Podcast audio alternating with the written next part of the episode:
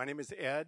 Uh, Leslie is going to, my wife is going to be coming up a little bit later to share a little bit. We're, we're very happy to be here. We're very uh, humbled to be here, to be with you. And, um, and you, you have a, an amazing, amazing thing going here in this place. Uh, dedicating your lives to one another and committing your lives to the Lord. Uh, what He's going to do with this is unknown, but it's going to be good, and it's and it's going to move this part of the world. I I believe that.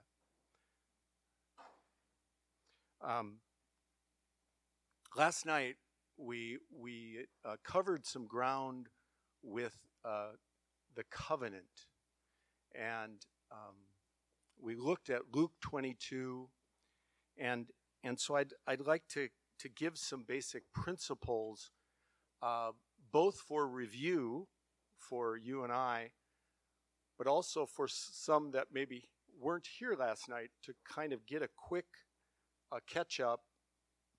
Excuse me, in what in what happened last night.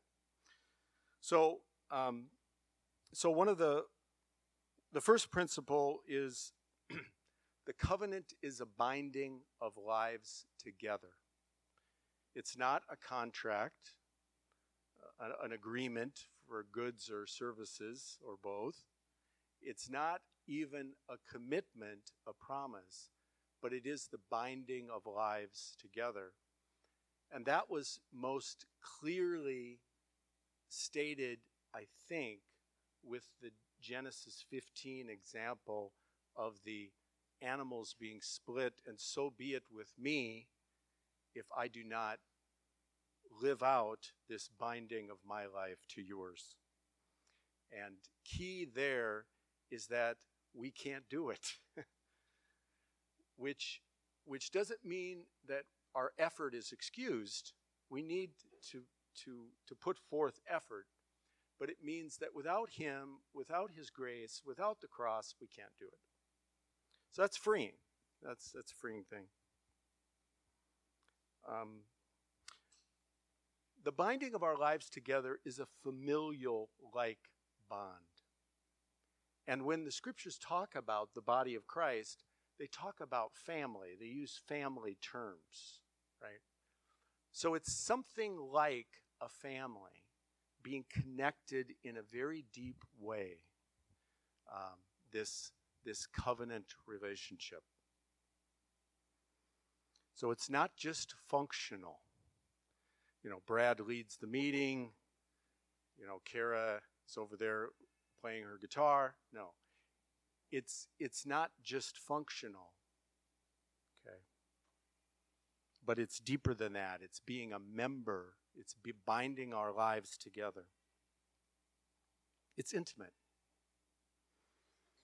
Uh, so the covenant is the binding of lives together. Second, uh, the covenant establishes a foundation for the future. Um, it's built upon uh, uh, the promises that we can make to one another are built upon the covenant.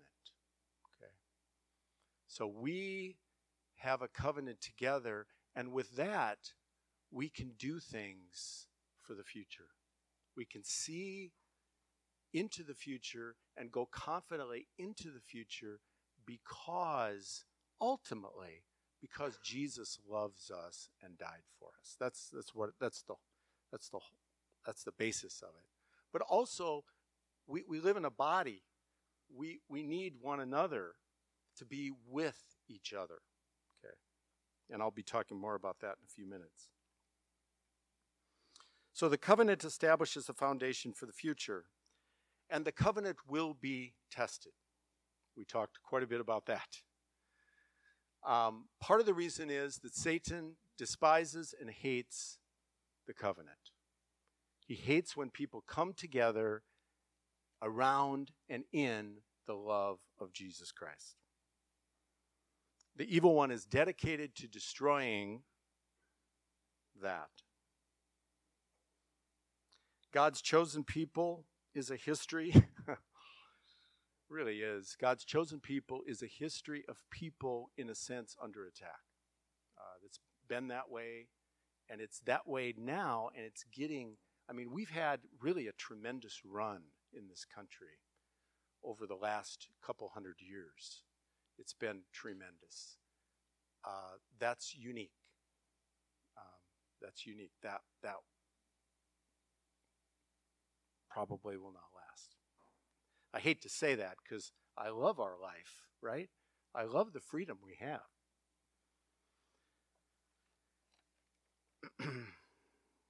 God uses conflict, next principle, God uses conflict and difficulty to remove obstacles to unity. Have you found that? God God uses conflict and difficulty to remove obstacles to unities. Things like self concern, criticalness, independent spirit, pride, those kind of things. Covenant life is part of God's ways and means committee to purify us and make us holy.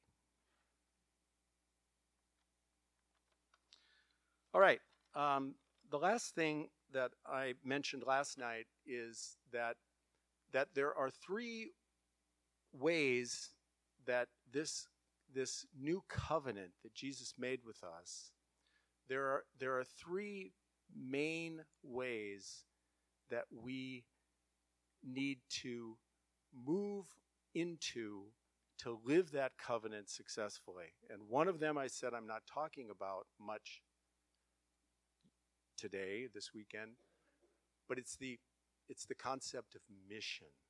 Okay, that's very vital. Uh, the Great Commission to go out to have a purpose to to to bring others into this life, to show others this life. But the other two we're going to talk about right now, and and uh, uh, the one we'll talk about in a while is holiness of, of life and holiness as a body. And right now, we're going to talk about the need to join our lives together. And the title of this talk is Are We in This Alone? I've asked myself that question. Am I in this alone? Are we in this alone? And then the need to join our lives together. We know John 3:16. How about 1 John 3:16? 1 John 3:16. We know love by this that he laid down uh, his life for us, and we too must lay down our lives for the brethren. We too must lay down our lives for the brethren. We're supposed to have a life together. That's what that verse says, right? We're supposed to live for one another. We're supposed to lay down our lives for one another. We're supposed to have a life together.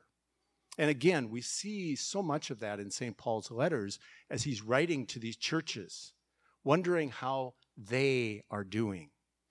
And, and he writes about we're a holy nation, a royal people, a body.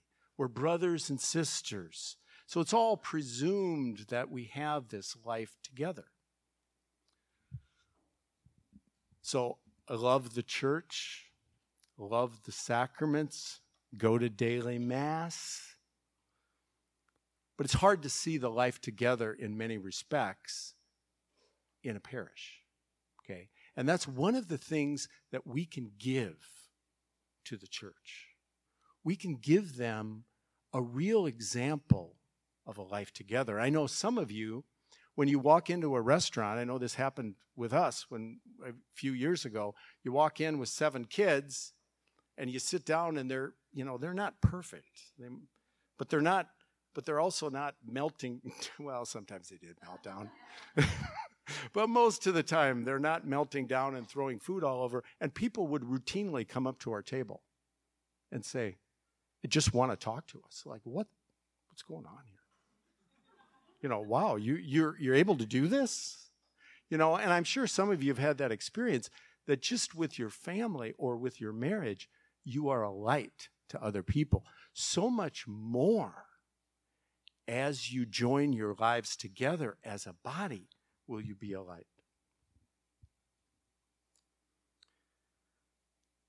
The Surgeon General,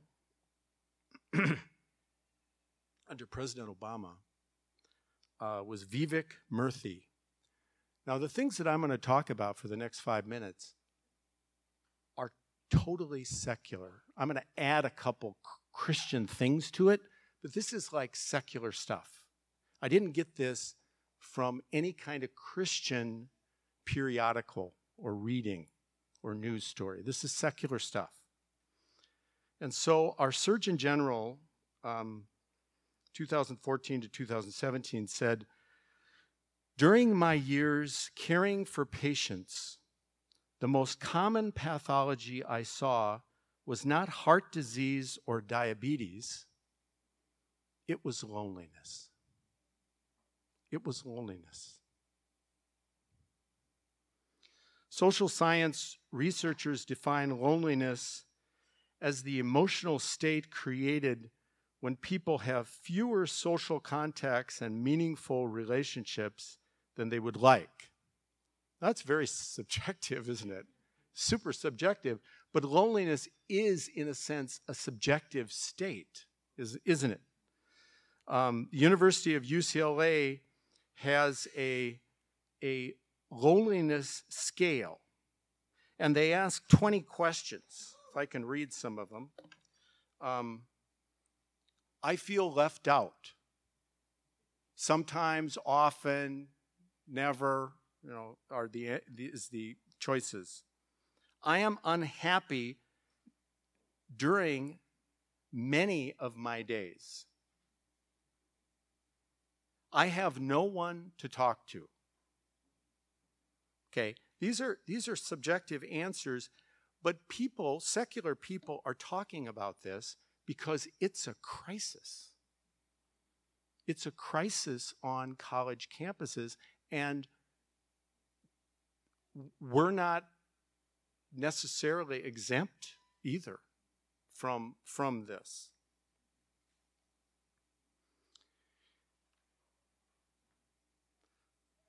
So there was a survey done by Cigna Insurance Company in 2018, just last year, 20,000 people were part of this survey.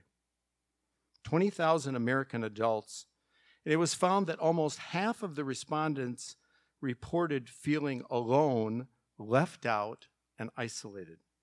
Further, one in four Americans shared that they really rarely felt understood, and one in five people that they rarely felt close to anyone, alone. And you might ask, what's the cause? And they came up with some causes, some reasons why this is the case. One cause is the addiction to work and the increasingly transient nature of work as Americans leave family and hometowns behind in search of larger paychecks. I'm going to add something here. I think one of the one of the corollaries to this is not just the increased and transient nature of work, but it's not marking our days, not marking time. And part of how we do that is our weeks. And what is the center of your week? It should be the Lord's Day. It used to be in ancient times, in Roman times or Greek times, it was day one, day two, day three, day four, day 50, day 70, day 80, day 90. It was just a constant sifting through of days and life became pretty quickly meaningless, right? we in the community are trying to resurrect a commandment of keeping holy the Lord's Day. And what we do is we mark time. And time begins to have meaning around the one who created us. And the Lord's Day isn't just going to Mass. It isn't just that little ceremony that we have. That's pretty helpful, though, because it increases the possibility of having hospitality and people over and so on. but part of the Lord's Day is prayer, silence, study, family, nature. Okay, occasionally, maybe a football game. Maybe you can get red, you know, we'll, we'll see. but mostly it's about this other stuff, this, these other important parts of life. Reading. So, in, so the increasingly tr- transient nature of work is one of the reasons for loneliness. A second cause stems from independence. Independence by which we live our lives, being accountable to no one. I think and believe what I want. I decide for myself, but I get my information from the same impersonal source that everybody else does, don't I? You know, I remember when I was a kid, you know, I had these blue suede bell bottoms. They were I was I was one of a kind. And and I I didn't wear socks. No socks. You know, that was that was cool too. You know, I was being my own person, right? And and my hair was longer. I was my own person, but so was every everybody else had bell bottoms and no socks and long hair too. You know, in any in any case there's this quest for for being independent and independence very naturally leads to being isolated doesn't it? Certainly can. And a third cause for this increased loneliness and i'm sure there are others but i'm just going to go through three of them is a lack of human connection. A lack of human connection which ultimately leads to a lack of vitality. And what I mean by that is there's a disconnect between your mind and your body. So so people are doing things in their mind but they're not they're not connected totally. You know, it's a little bit like um, talking to Brad or talking to Brad on the phone, you know, there's there's a difference, and we have gotten so we, we've we've kept stepping back through our technology and the digital realm. It was found that individuals who logged in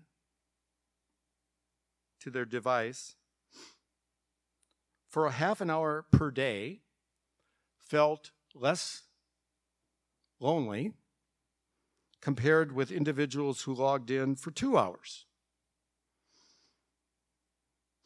Okay, that, that makes sense as part of the Cigna survey.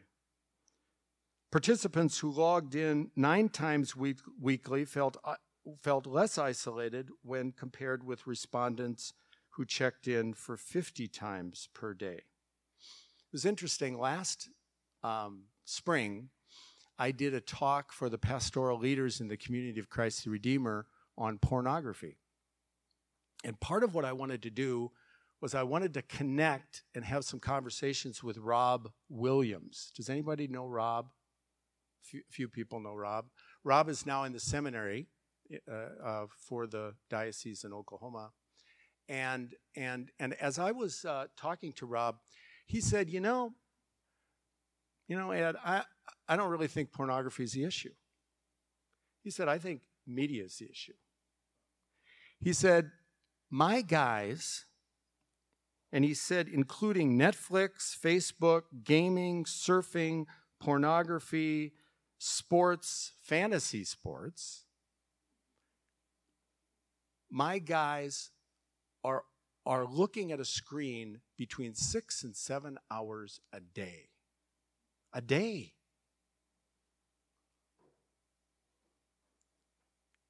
That, that, it, it, it, that isn't good for us. We're, we're finding out that, that that hasn't been good. If social media is a stop on the line as you're going somewhere, picture yourself on the train, on the light rail. If it's a stop on the line that you're going somewhere, that's probably okay. But if it's your last stop, you're in trouble. If everyone is out there for you, no one is out there for you. if you have many, many friends, you probably don't have many friends. Okay? With all the means of communication out there, one of the things that I ask myself, and, and I'm, listen, I'm, when I point the finger, there's three fingers pointing back at me. I'm not speaking at you, I'm speaking with you because I struggle with this as well. And, and one of the things I ask myself is with all this technology, do I have a better relationship with my mother? You know, I, I think that's a, that's a great question to ask. Are the people that you really should love, are you, are you able to love them? And if you're not, then I think we have to take a long, hard look at our life and see what changes we might need to make.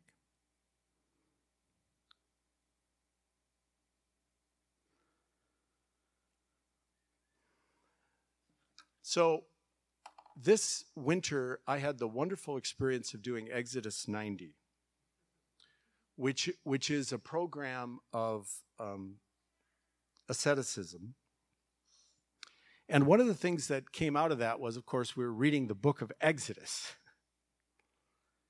And um, there, was, there was a Bible study in there that, that just really stuck with me. Pharaoh knew in Egypt, he knew the power of the Hebrews in Egypt. He knew that they were powerful. And they didn't maybe know that, but he knew that. He was astute. And in his shrewdness, he ordered them to make more bricks, to keep looking down, keep making more bricks. And one of the things that we talk about in uh, up in St. Paul in our community there is pace of life. We're talking you know every it seems like every discussion pace of life makes it makes makes it out there right? Keep them busy. Keep in the rat race. Don't look up. Don't see god. Just keep looking down. Keep making more bricks. You know and i i run two businesses and i can tell you about it. I can definitely tell you about it we don't realize how powerful our life together is and could be. We end up getting distracted away in this busy life we have, and sometimes we're majoring in the minors. We're doing stuff that isn't the really important stuff. I live near the University of St. Thomas and I see the students walking to class they don't see me because they're looking down. Right?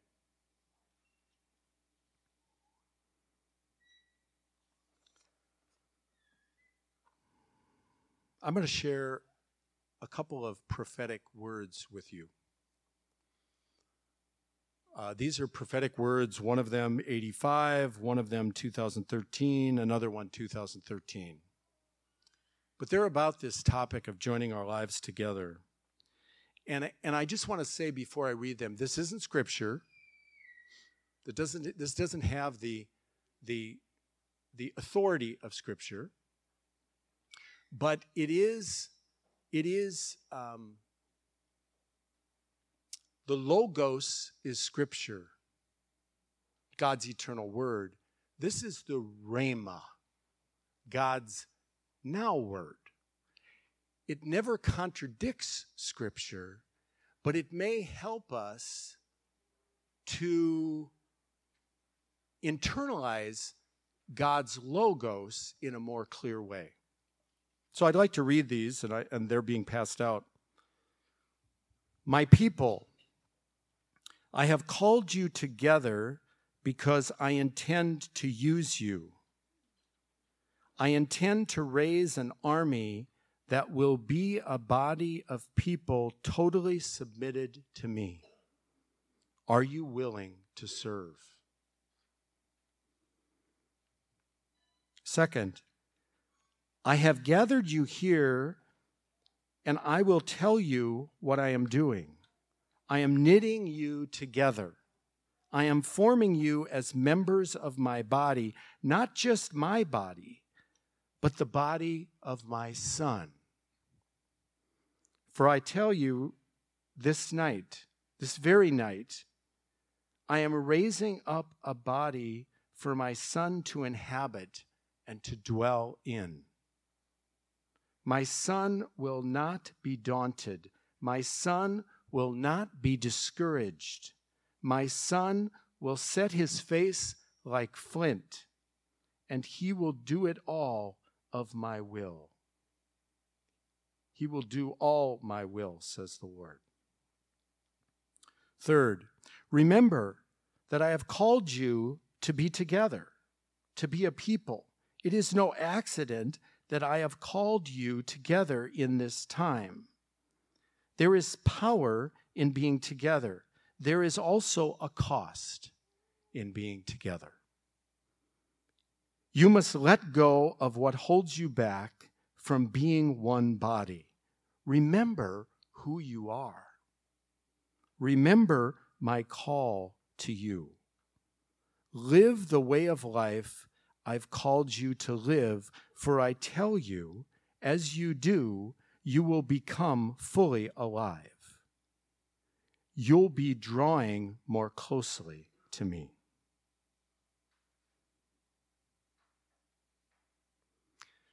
God has brought forth covenant community as a way for us to not fall into isolation and loneliness and despair. Do you see it? Do you see it? Way back in the 80s, in the late 70s, as early as 1967, the Lord birthed into life this movement. And what was, what was society like then?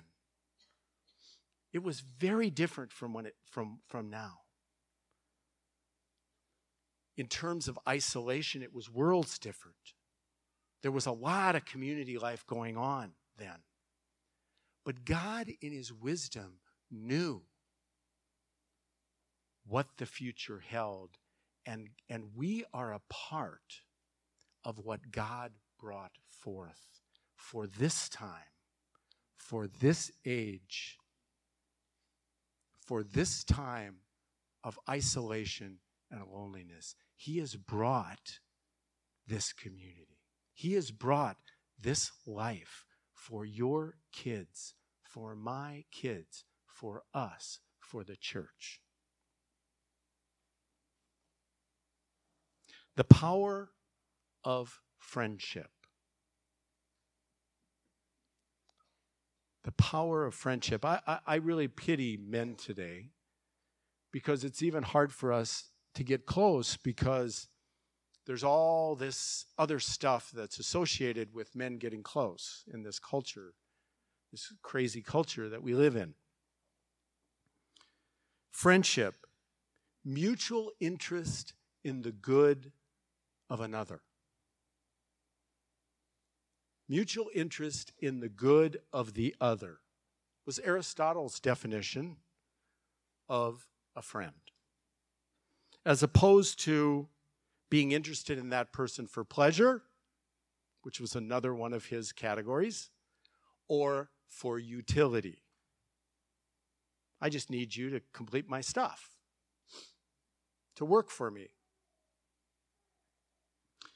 But the kind of friendship that the Lord has blessed us with, that we are trying to revive, is the friendship that has a concern for the other, and especially their whole life, including their family life, their, their finances, their children, how they're doing in terms of isolation or loneliness, all of those kinds of things. I just wanted to stick this in because I'm so excited about St. John Henry Newman, who was, who was elevated to sainthood this week. John Henry Newman, said, No one, man nor woman, can stand alone. So we are constituted by nature. In other words, a fancy way of saying, we are social beings. we need one another. It's interesting, John, St. John Henry Newman sustained many friendships in by corresponding to others. And he wrote 20,000 letters, filling 32 volumes. He was a good friend, and he was a saint.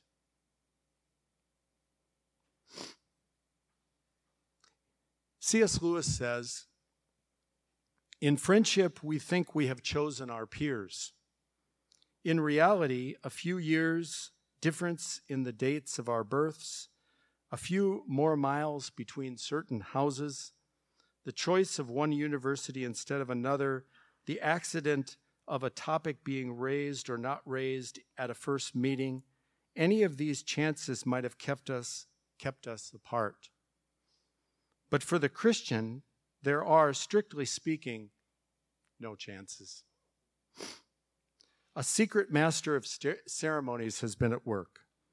Christ said to his disciples, You have not chosen me, but I have chosen you. Can truly be said to every group of Christians. You have not chosen one another, but I have chosen you for one another. The friendship is not a reward for our discriminating and our good taste in finding one another out. It is the instrument which God reveals to each of us the beauty of the other. Don't you wish I could talk like that?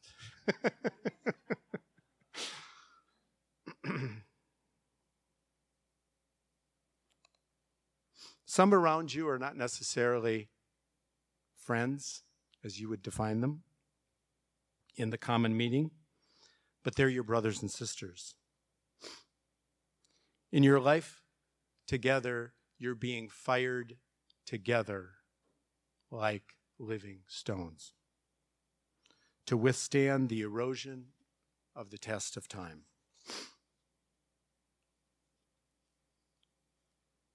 What's required to join our lives together?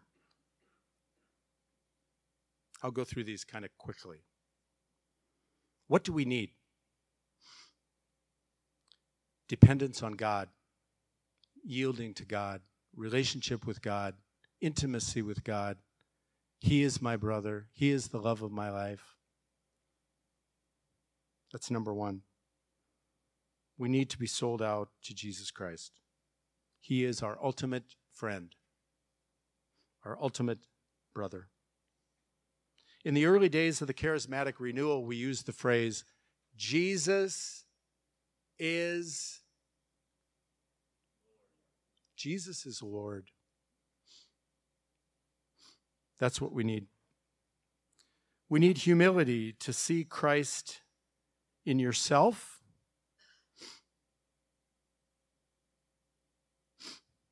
That he is a good, good father. Being humble means that we are being we are teachable. We don't know it all.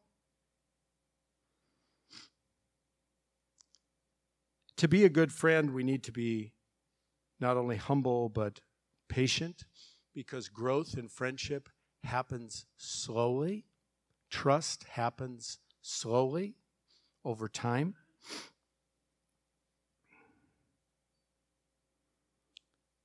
We need courage. It takes a lot of courage to be a good friend.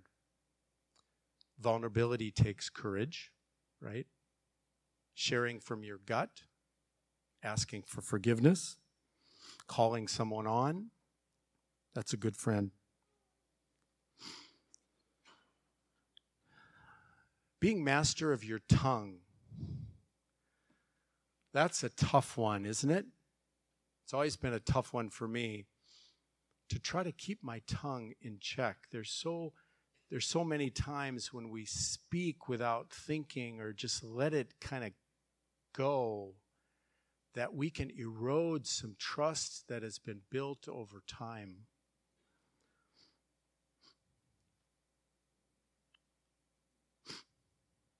I'd say, and one of the things I tell my young married couples is don't compare set a very high standard for you, and if, if your spouse is willing, for you and your spouse.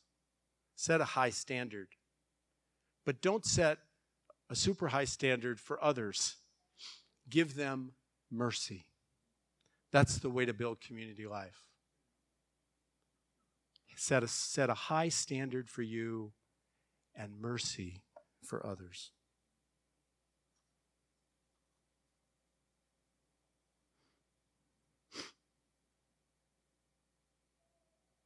I'd like to um, do one more thing before inviting Leslie up to give some testimony.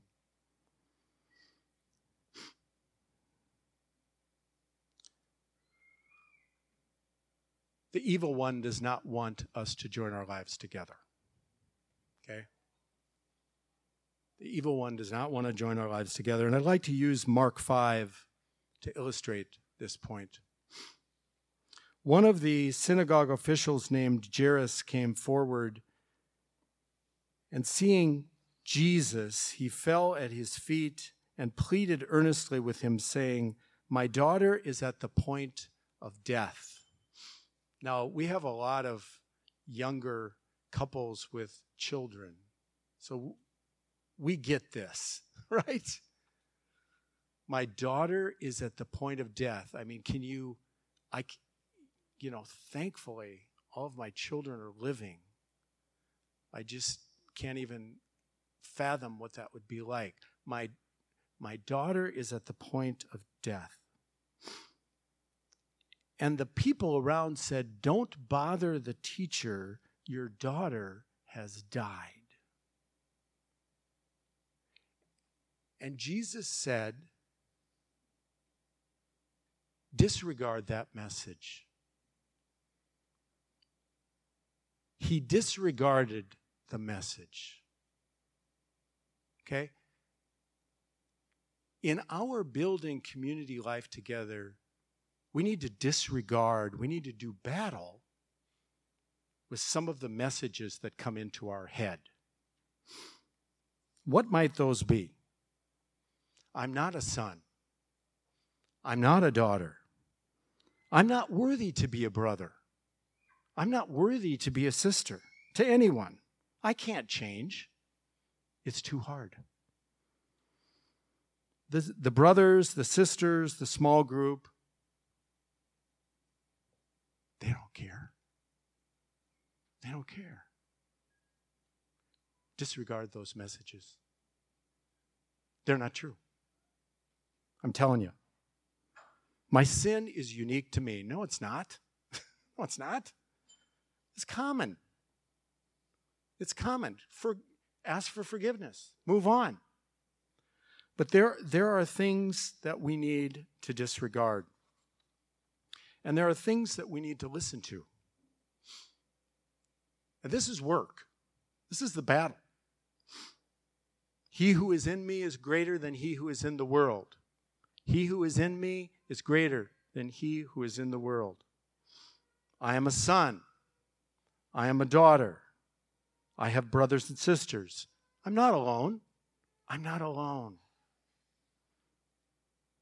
One of the great blessings of the heart of the Redeemer is that in this age of loneliness, we're not alone.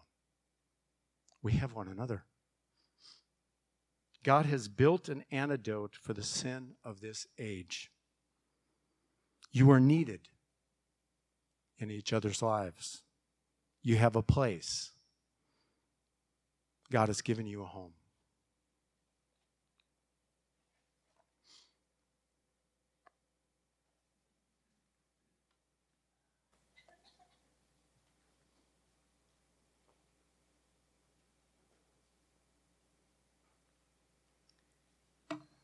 right. Hello. now I get to share all my personal struggles and sins and things. Content is easy, you know. I can just share principles with you, or I can share my self. Actually, what, what I'm going to share with you was really, really brilliant on Thursday when I was alone talking to myself. So we'll see how it goes now. Um, also, part of what I'm going to share is kind of my story, right? So you can relate or not. That's the problem with a more personal kind of testimony.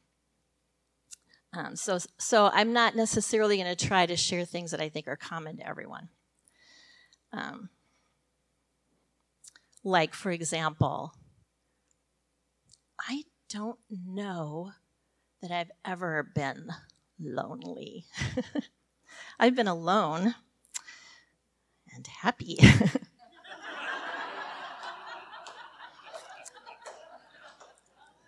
so a little backstory that that uh, briefly.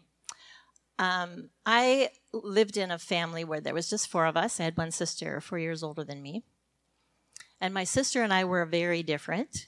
Um, she liked wearing a baseball cap on backwards and playing baseball and taking her bicycle apart, which she had painted black, and you know she was just what in the 50s they called a tomboy.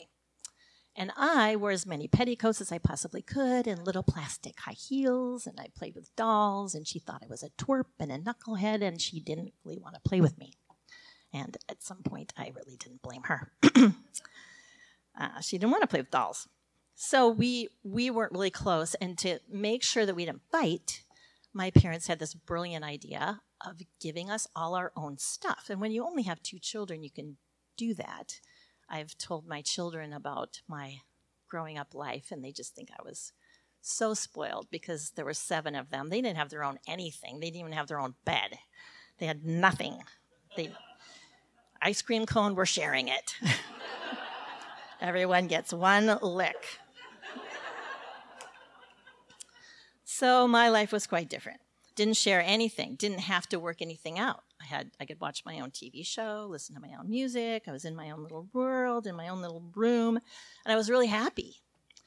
Uh, add to that, we moved almost every year. So I went to six elementary schools and three high schools. And so friends were pretty expendable. You know, if I didn't get along with you, we were going to move. So I'll just play my Barbies by myself, and I'd rather anyway because I can make them do what I want them to do. So playing by myself was great and it was fun, and I got used to that.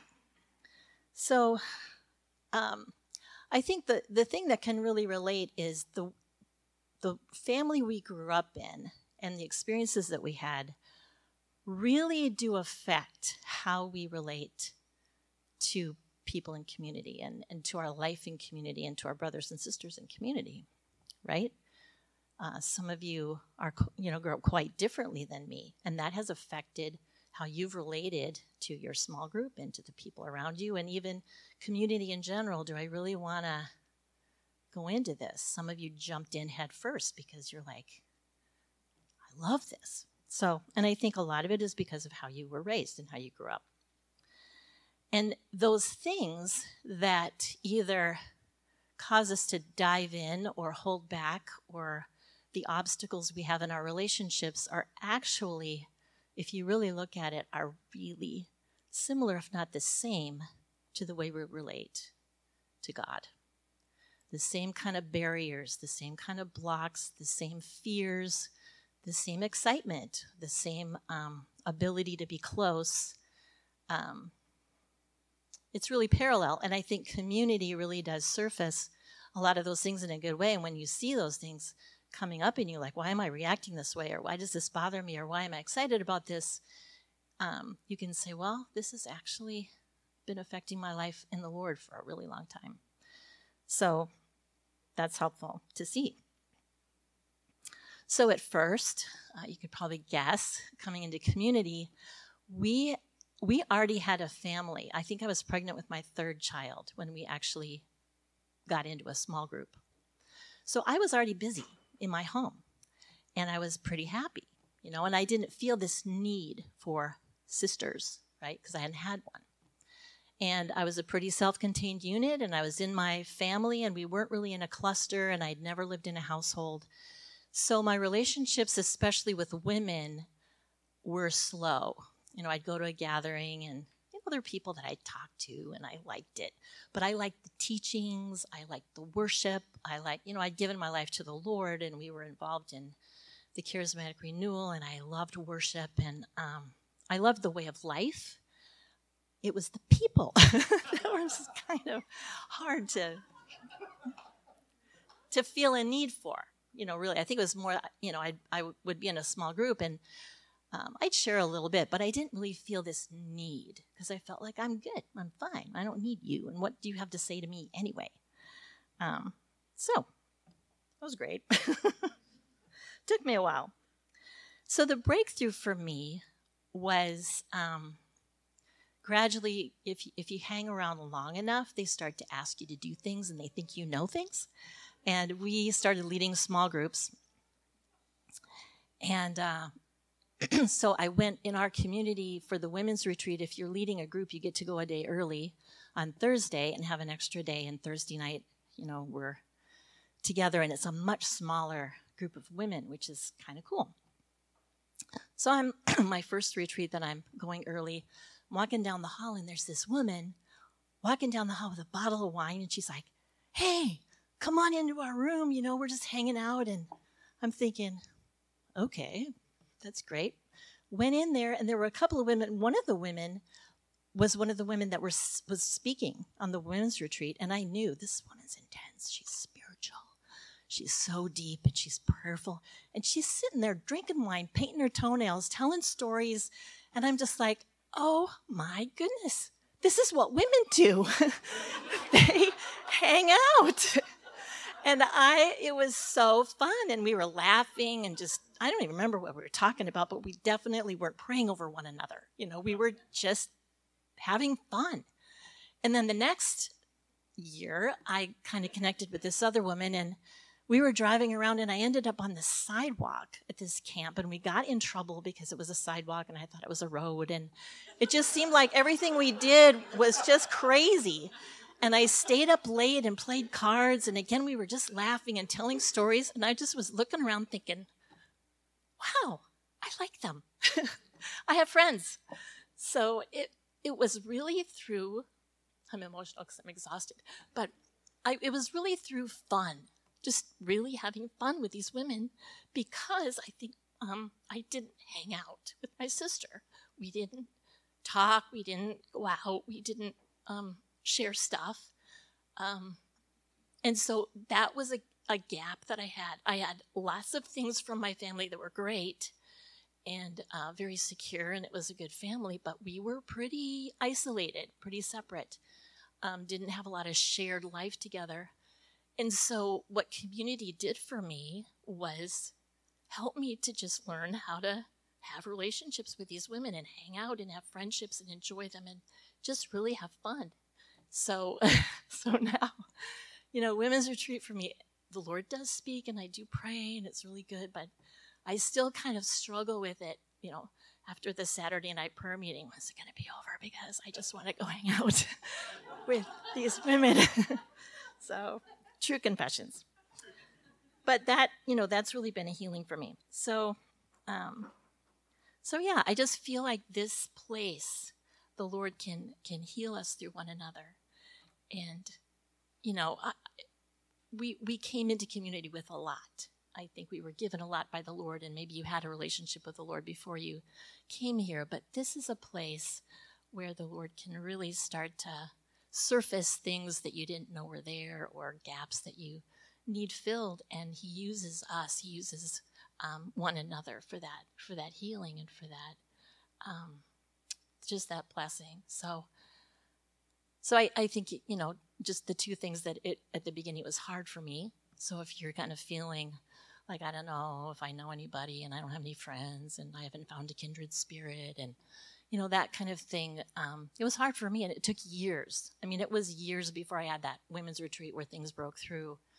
Um, it takes time.